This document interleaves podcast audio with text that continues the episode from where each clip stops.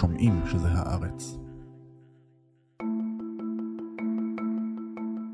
Dozens of civilians, including women and children, have reportedly been killed in an airstrike in central Myanmar.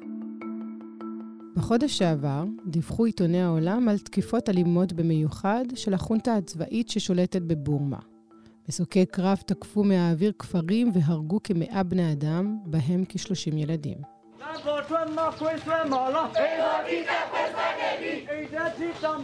לפני כשנתיים תפסה החונטה מחדש את השלטון במדינה, ועצרה תהליך שנמשך כמעט עשור להפיכת המדינה לדמוקרטית ופתוחה לעולם.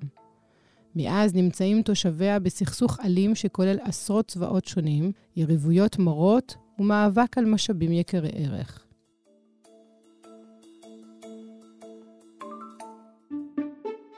היי, אני עמנואל אלבאס פלפס, ואתם מאזינים ומאזינות לחוץ לארץ.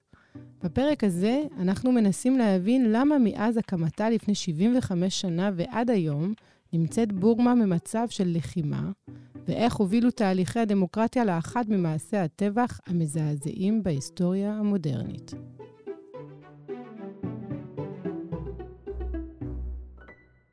שלום לדוקטור חן ברם, מרצה במכללה האקדמית הדסה, עמית מחקר במכון טרומן באוניברסיטה העברית ובפורום לחשיבה אזורית. שלום, עמנואל. אה, בעשרה באפריל אה, החונטה הצבאית במיינמר אה, הפציצה מן האוויר, והדיווחים הם על בין 50 ל-100 הרוגים, אנשים שהם חלק מהאופוזיציה, אבל הדיווחים הם על כך שרוב ההרוגים שם היו אזרחים, כולל כ-30 ילדים.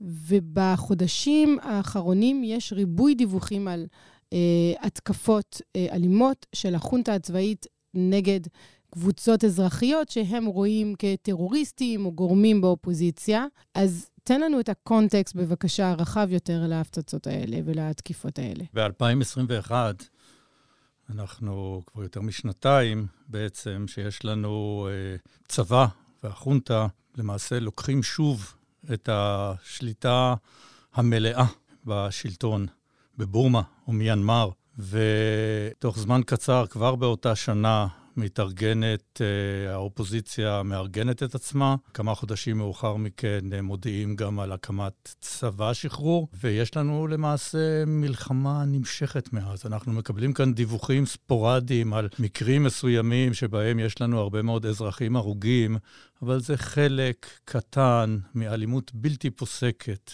למעשה מאז. זה שדה מאוד מורכב, שבו אה, אין לנו כאן אך ורק את התת-מנדו, הצבא. הבורמזי כנגד התארגנות של האופוזיציה, אלא יש לנו למעשה עשרות צבאות אתניים שונים והתארגנות מחודשת של כל הכוחות האלה בתוך הטריטוריה הגדולה מאוד של, של בורמה. זה שטח שאפשר לחשוב עליו כמשהו שהוא יותר גדול מטקסס בגודל שלו, שטח שחלקים גדולים מאוד ממנו הם הרריים, קניוניים, יערות, אולי 40 אחוז משטח המדינה הגדולה הזאת מכוסים ביערות, ויש לנו כאן אה, למעשה גם עולם מורכב מאוד מבחינה אתנית. וכדי להבין מה קורה שם ולמה, איך, מה, מה צובע את האלימות הזאת, אנחנו למעשה חייבים לחזור קצת אחורה להיסטוריה של, אה, אה, של בורמה, של מיינמר. מיינמר או בורמה נמצאת בדרום-מזרח אסיה לחופו של האוקיינוס ההודי. היא גובלת בסין, תאילנד, הודו, לאוס ובנגלדש, וחיים בה כ-55 מיליון בני אדם. במהלך המאה ה-19 נכבשה בורמה על ידי האימפריה הבריטית. ב-1948 קיבלה עצמאות, והיה ניסיון להקים בה דמוקרטיה סוציאליסטית. המדינה הצעירה לא הצליחה להתגבר על בעיות אתניות וכלכליות, וב-1962 השתלט עליה הצבא, ובורמה הפכה לדיקטטורה צבאית. השלטון הצבאי הפך את בורמה, מדינה עשירה במחצבים, למדינה מבודדת ולאחת המדינות העניות בעולם. ב-1988 החל העם הבורמזי להתקומם נגד השלטון במה שמכונה מהפכת 8888, משום שהגיע לשיאה ב-8 באוגוסט 1988. אלפי בורמזים נהרגו בהתקוממות שבסופה עלתה לשלטון כת צבאית חדשה, שהבטיחה להביא דמוקרטיה למדינה. אלא שהגנרלים לא עמדו בהבטחתם, והשלטון הצבאי נמשך עד לעשור הקודם, אז החלה בורמה לעבור שוב תהליכי דמוקרטיזציה. גם התהליכים האלו נפסקו לפני שנתיים בהפיכה צבאית נוספת. בעבר הייתה בירת המדינה ינגון, והיא גם העיר הגדולה ביותר בבורמה, אלא שבשנת 2005 החליטה החונטה להעביר את הבירה לניין פיידאו, עיר רפאים שנבנתה מאפס ושאין בה כמעט חיי חברה ומסחר. הסיבות להעתקת הבירה לא לגמרי ברורות, ויש הגורסים שבין השאר נועד המעבר להקשות על אויבי המשטר לפגוע בו.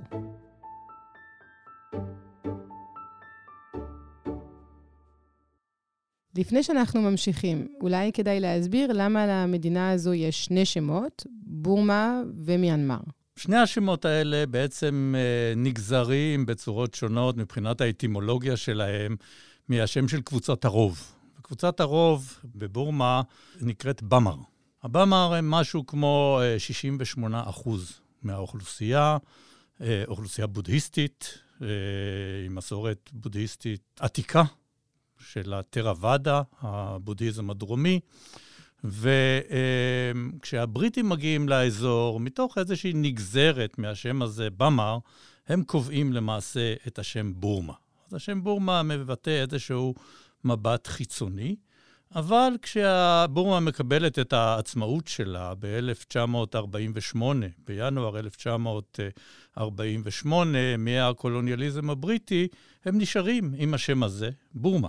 ולמעשה, רק בסוף שנות ה-80 או 1990, כאשר לידתה של החונטה ש- ששולטת גם היום אה, בבורמה, הם שם כחלק מאיזשהו ניסיון שלהם לעשות איזו קונפיגורציה של חלק מהסמלים, מחליפים גם את הדגל, והם בוחרים שם חדש, מיינמר.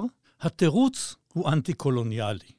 זאת אומרת, בואו נעזוב את השם של הבריטים, בואו ניקח משהו שלנו. הארץ של בני הבאמר זה אה, בעצם האיחוד של אה, מיינמר, שם ארוך מאוד של ככה איזה חמש מילים בשפה הזאת. אה, במר שהיא שפה סינו-טיבטית במקור שלה, אבל מבחינת כוחות האופוזיציה, ואנחנו מדברים כאן על כוחות אופוזיציה שבדיוק בשנה הזאת, 1989 ו-1990, יש לנו הפגנות גדולות מאוד וקריאה לדמוקרטיזציה אה, בבורמה. ולמעשה כוחות האופוזיציה, אה, כחלק מהמלחמה שלהם בחונטה, גם דוחים את השם הזה. אז התסבוכת על השם היא רק התחלה, כי בורמה היא מדינה די גדולה, שיש בה המון מיעוטים שנאבקים. לכל מיעוט כזה יש צבא, וכולם נלחמים בחונטה השולטת. מדובר כאן על אה, ארץ מאוד מורכבת מבחינה אתנית. אז אמרנו ש-68 אחוז הם, ה, אה, אה, הם הבאמר. אבל יש לנו עוד אה, 32 אחוז, זה הרבה מאוד, של קבוצות אחרות. עכשיו, זאת אחת הארצות המורכבות ביותר מבחינה אתנית. אם ניקח רק את הקבוצות הגדולות, כן, זה השאן כ-9 אחוז, הקרן כ-7 אחוז, הרקין כ-4 אחוז, יש לנו את המון 2 אחוז, יש לנו גם סינים והודים שיושבים בבורמה, אה, ואלה הקבוצות הגדולות. ויש לנו אולי 135 אה, קבוצות אתניות שונות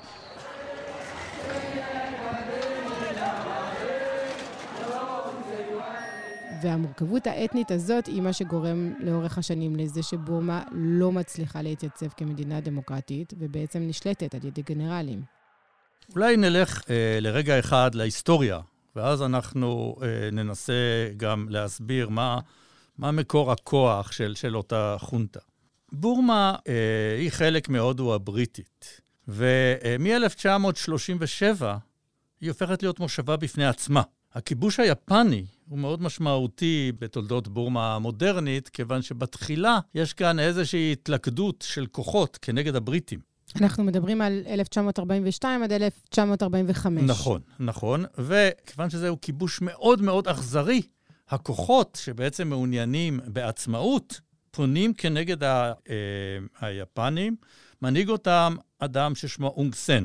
והוא למעשה נועד להיות המנהיג הראשון של בורמה בעצמאות, אבל הוא נרצח. והבת שלו, אונג סן סוצ'י, תתפוס מקום חשוב בהמשך.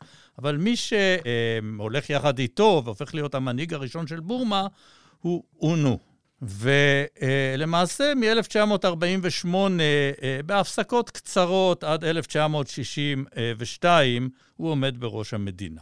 מה שאנחנו אומרים כאן עומד בראש המדינה, יש לנו כאן פרדוקס. מצד אחד, יש לנו כאן ניסיון לבנות מדינה דמוקרטית, אם כי מאוד ריכוזית, עם אופי אה, סוציאליסטי, אבל מצד שני, אה, אונו והאנשים שסביבו הם חלק מאליטה של בני הבאמר, והם לא מצליחים להגיע להסכמות עם בני הקבוצות האתניות השונות. מה יהיה אה, מקומם של בני הקרן, למשל, קבוצה מתנגדת חזקה מאוד, אה, שיושבת ככה אה, בין אה, מרכז בורמה לבין תאילנד, בני הקאיה, בני עשן וקבוצות אחרות. למעשה יש לנו לחימה בלתי נפסקת, גם בשנים האלה. ב-1962 יש לנו הפיכה. ההפיכה אה, עומד בראשה גנרל, מפקד הצבא, נווין. והוא הופך להיות למעשה שליט רודן של בורמה, אה, למעשה עד 1988, שאז קבוצה של גנרלים, שאנחנו מכאן ואילך נקרא להם החונטה, הם מתחלפים, אבל המבנה נשאר, תופסים את, ה, את השלטון.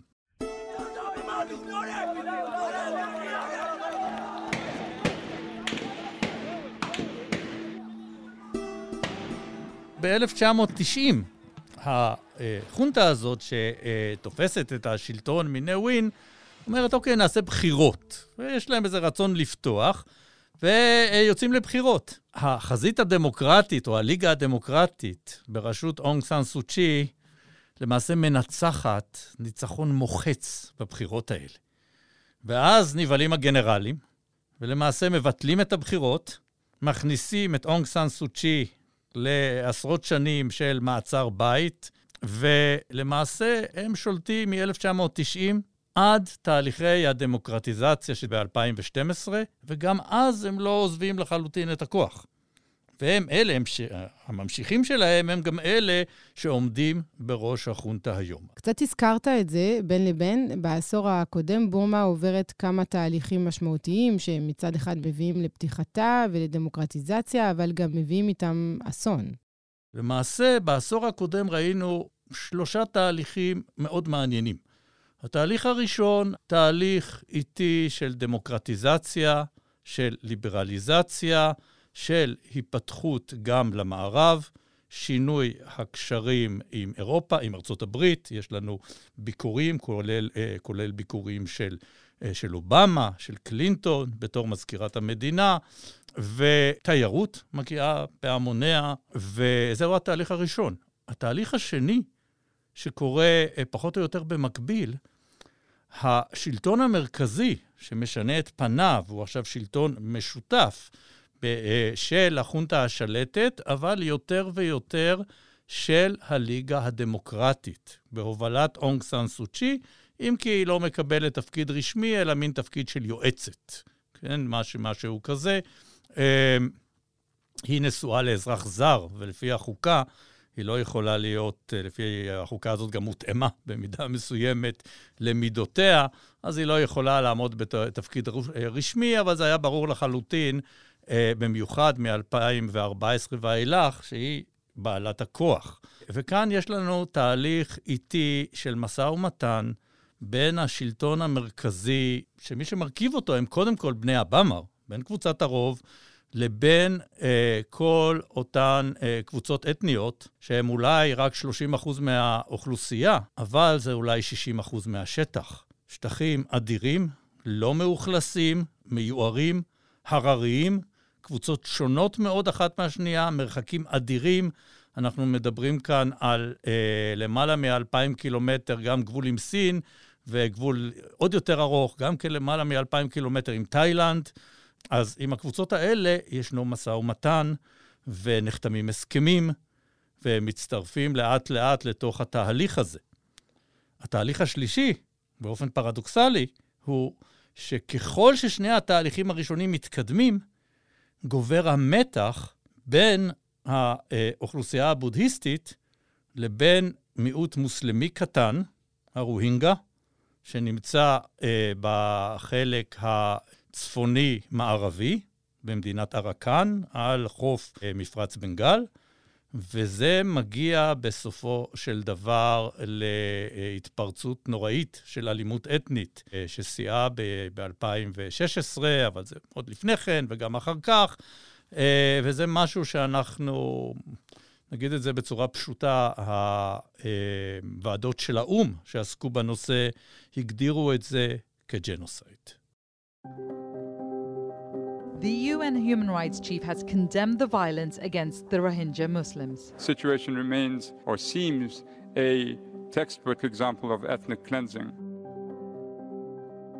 אחת מנקודות השפל של הסכסוכים האתניים במיינמר הוא מה שמכונה טבח בני הרואינגה. בני הרואינגה הם מיעוט מוסלמי שחי במערב המדינה. למרות שהם יושבים באזורים אלו כבר מאות שנים, הם מעולם לא קיבלו אזרחות ונשללות מהם זכויות אדם בסיסיות. בשנת 2012, אחרי שנים של רדיפות, הגיעו המתחים לשיא בעימותים אלימים בין בני הרואינגה לבין הבודהיסטים. המהומות הובילו לפוגרומים נגד בני הרואינגה ולקורבנות רבים. ב-2016 החל סבב אלימות נוסף. בתגובה להתקפות של מיליציה רוהינגית, צבא מיינמר, מגובה בתושבים מקומיים, החל לבצע טיהור אתני ולהצית כפרים שלמים. עשרות אלפי רוהינגים נאלצו לברוח מאדמתם. האלימות גברה ב-2017, אז נהרגו באכזריות יותר מעשרת אלפים בני אדם, מאות כפרים הועלו באש על יושביהם, ואלפי נשים נאנסו. מאות אלפי רוהינגים נמלטו בעקבות האלימות לבנגלדש, שם הוקם מחנה הפליטים הגדול בעולם. בשנה שעברה פרסמה אמנסטי דוח לפיו לפייסבוק היה חלק באלימות כלפי הרוהינגה. לפי הדוח, במשך שנים ידעו בחברה, או היו אמורים לדעת, שהסתה מסוכנת נגד המיעוט האתני מופצת בפלטפורמה שלה, ושהאלגוריתמים הגבירו את החשיפה של תכנים אלו. לפי אמנסטי, בזמן שצבא בורמה ביצע פשעים נגד האנושות, פייסבוק הרוויחה כסף מהפצת השנאה.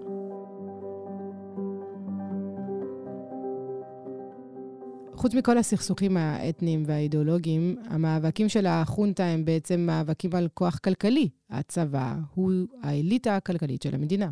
הצבא, התת-מדו, למעשה שולט בכלכלה, והצבא הופך את עצמו לאיזה מין קונגלמורט ענק כלכלי. וזה אומר שהוא, יש לו מתחתיו, כן, מתחת למפקד הצבא, יש שני זרועות כלכליות מרכזיות. מתוכם יש למעלה ממאה ארגונים כלכליים שונים שעוסקים בבנקאות, בביטוח, במלונות, בתיירות, בסחר הג'ייד, כן, מה שתרגמו לעברית בשם היפה איחד, אבן הנהדרת הזאת, שאנחנו מכירים או חושבים אותה עליה לפעמים ככה כירוקה, אבל היא יכולה להיות לבנה, יכולה להיות בכל הצבעים, מכרות של רובי, של יהלומים, כמובן עץ. בורמה הייתה אחת מספקיות העץ הגדולות ביותר, היא עדיין. ובכלל צריך להבין שמדובר כאן על מדינה שכל זמן שהייתה תחת הבריטים, הייתה אחת המדינות העשירות ביותר באסיה. ובעצם מה שקורה בשל המתחים האתניים, בשל הניסיון הכושל, כבר מראשית בורמה, ליצור איזה מין כלכלה ריכוזית, ובהמשך, ככל שהשלטון של נווין ואחר כך הגנרלים, המדינה הזאת מידרדרת מבחינה כלכלית. ככה למעשה הידרדרות של אחת המדינות העשירות ביותר, אסיה, למדינה מתפתחת שנמצאת ממש ככה ב, בסוף הרשימה. והיא גם נחשבת למדינה המושחתת באסיה. אבל אם החונטה הצליחה לבנות סביבה את, את הכלכלה של המדינה, האם זה גם אומר שאם אני אה, בורמזי צעיר שמחפש אה, עבודה, אז עדיף לי ללכת לעבוד עם החונטה ישירות, אה, להתגייס לשורות, אה, אה, לשורות של הצבא, או אפילו באחד המוסדות שהם תחת החונטה. כלומר, זה הניידות החברתית? זה גם אחד ממקורות הכוח? נכון. אז למעשה, עד העשור הקודם זאת הייתה הניידות החברתית, וניידות אחרת הייתה פשוט לעזוב לעזוב את בורמה ולהגיע למקומות אחרים, או כמו לצאת... תאילנד? או לצאת לתאילנד, לצאת לפריפריה, ויש לנו אחוז גבוה מאוד של פליטים פנימיים מצד אחד, אבל גם של אליטה שעזבה את המדינה ומצאה את מקומה במקומות אחרים.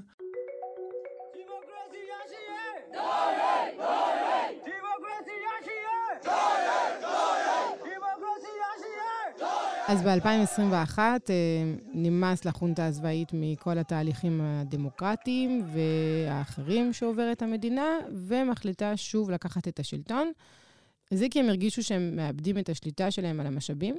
ב-2019, הליגה הדמוקרטית תובעת לעשות רפורמה בחוקה. החוקה שאנחנו מדברים עליה היא חוקה שהצבא קבע ב-2008, אחרי תקופה לא קלה, שאנחנו uh, קוראים לה לפעמים uh, מהפכת הזעפרן. תקופה שבה יש משבר כלכלי אדיר בבורמה, עלייה של uh, מחירי הנפט וכל האנרגיה.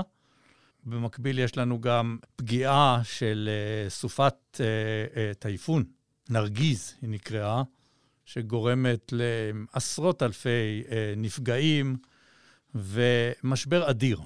והמשבר הזה מצד אחד מדוכא על ידי הצבא אה, בכוח אדיר. מי שעדיין זוכר אולי את המראות האלה של הנזירים שיוצאים בהמוניהם למחאות ברחוב.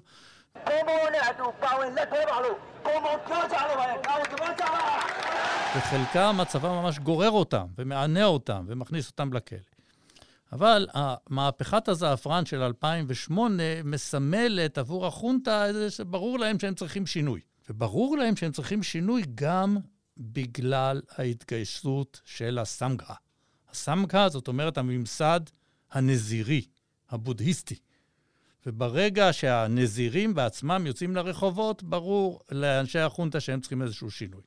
אז מצד אחד הם קובעים חוקה מאוד נוקשה, אבל מתחיל איזשהו תהליך של שינוי. ב-2010 אנחנו כבר מתחילים לראות את השינוי הזה. ב-2012 הם כבר מזמינים את אנשי הליגה הדמוקרטית להשתתף איתם בשלטון, ובהמשך, ב-2015, הליגה הדמוקרטית, ולמעשה אונג סן סוצ'י כבר מובילה את השלטון. הצבא מאפשר את זה, החונטה מאפשרת את זה, אבל שומרת על כוח ועל זכויות וטו ועל אחוז מסוים של צירים אה, אה, בשני הבתים של הפרלמנט וכיוצא בזה, ואני מזכיר שזה, תוך כדי זה, יש לנו התקדמות במשא ומתן עם הצבאות האתניים השונים. ב-2019, עם התהליכים האלה, הליגה הדמוקרטית כבר תובעת רפורמה בחוקה הזאת שנקבעה ב-2008, אבל הצבא מתנגד ולא מאפשר את הרפורמה הזאת. ב-2020 יש לנו בחירות, עם ניצחון סוחף לליגה הדמוקרטית, אבל הצבא מכריז על התוצאות כזיוף. וב-2021, למעשה, הצבא בראשות מין אונג ליאנג תופס את השלטון ומכריז על מצב אה, חירום. ותוך זמן קצר האופוזיציה מכוננת ממשלת צללים, ובהמשך גם מקימה את צבא כוח ההגנה של, ה, של העם, שהם טוענים היום שמונה כ-60 אלף איש. אה, בדיוק רציתי לשאול כמה אנשים יש בחונטה. אני לא יודע כמה אנשים יש בחונטה, אבל אם נסתכל רק על הכוחות המגויסים, עד ההפיכה, הצבא הבורמזי, אני מדבר כאן רק על הצבא עצמו, רק על אנשים במדים, מנה 300 אלף איש. מ-2021 הוא גדל בשליש, זאת אומרת כ-400 אלף איש, 100 אלף מגויסים חדשים לכוחות הצבא. אל מול הצבא, האופוזיציה מכוננת ממש צבא, ממש מגייסת צבא, והיא טוענת היום שיש לה למעלה מ-60 אלף לוחמים, אבל צריך לזכור שיש עוד כרבע מיליון איש בצבאות השונים האתניים.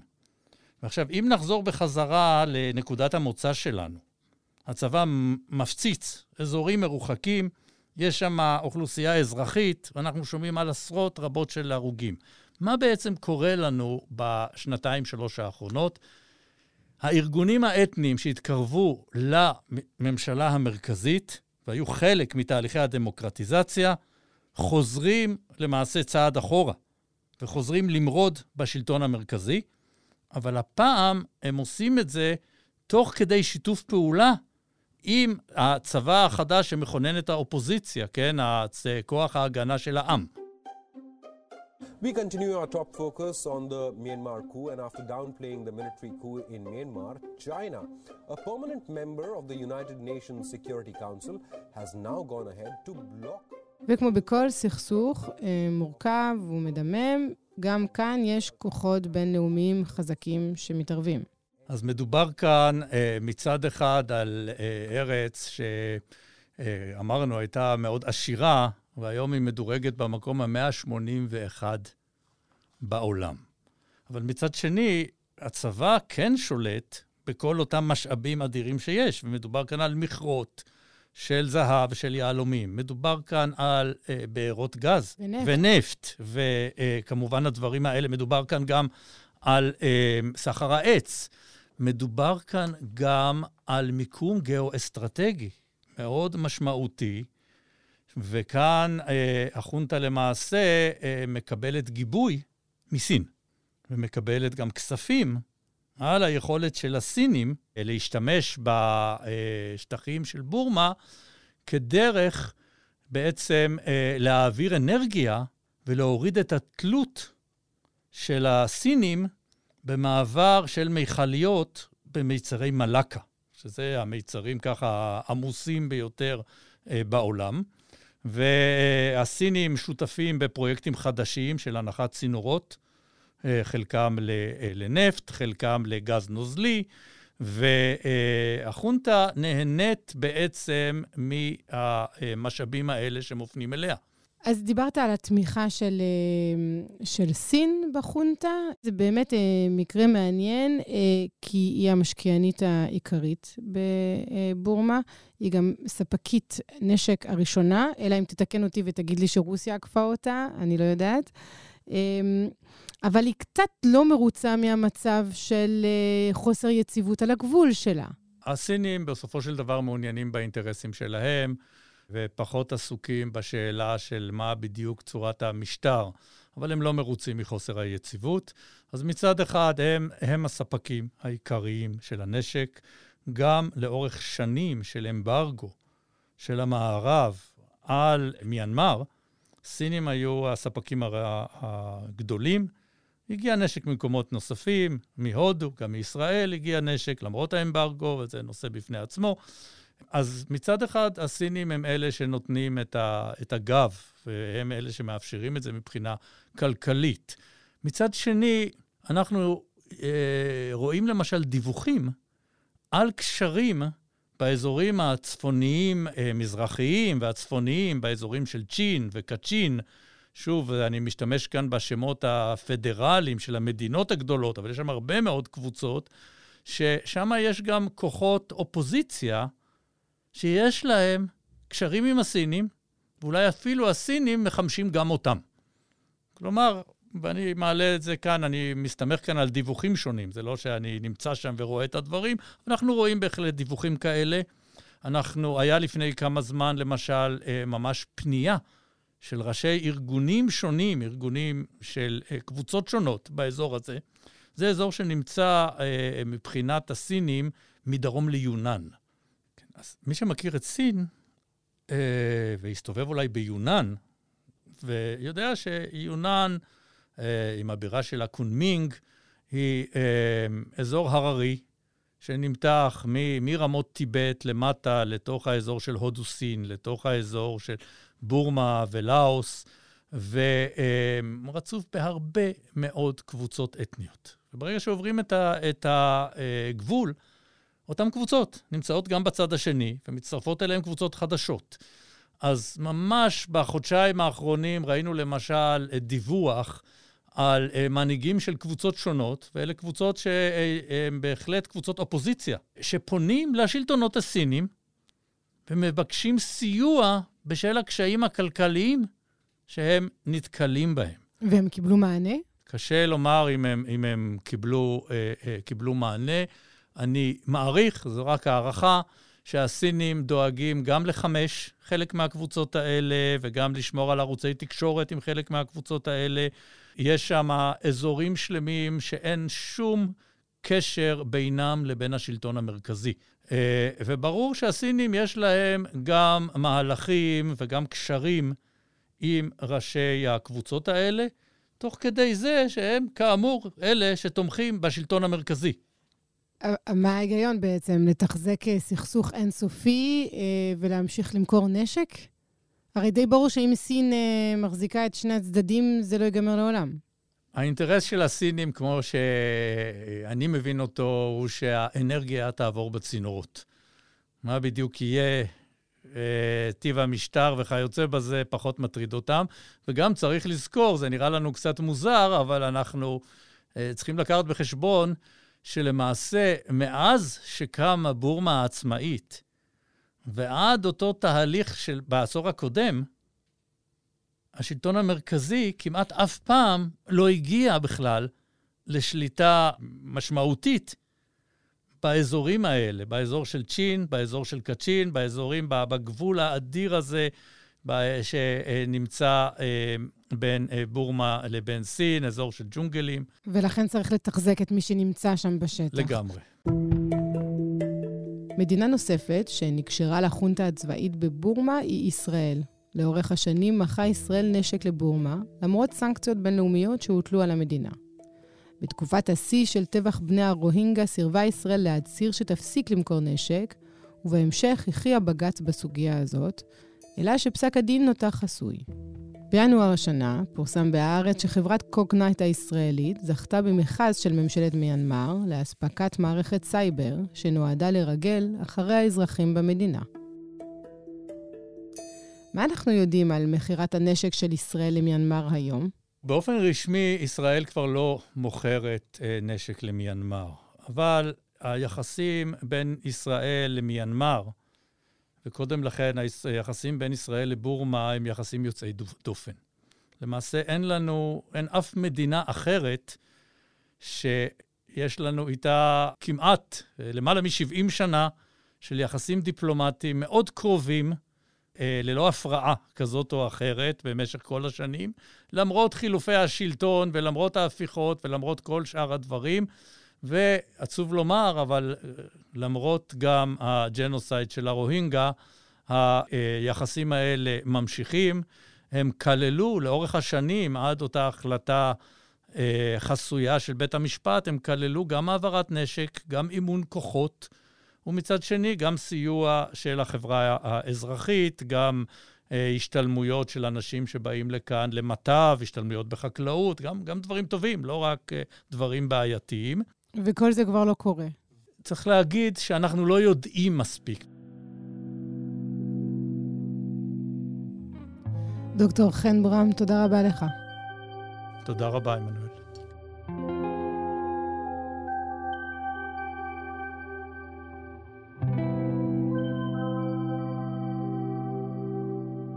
עד כאן הפרק הזה של חוץ לארץ. תודה רבה על ההאזנה. אנחנו נמצאים כל הזמן באתר ובאפליקציה של עיתון הארץ, ובכל אחת מהפלטפורמות שבהן אתם אוהבים לשמוע פודקאסטים.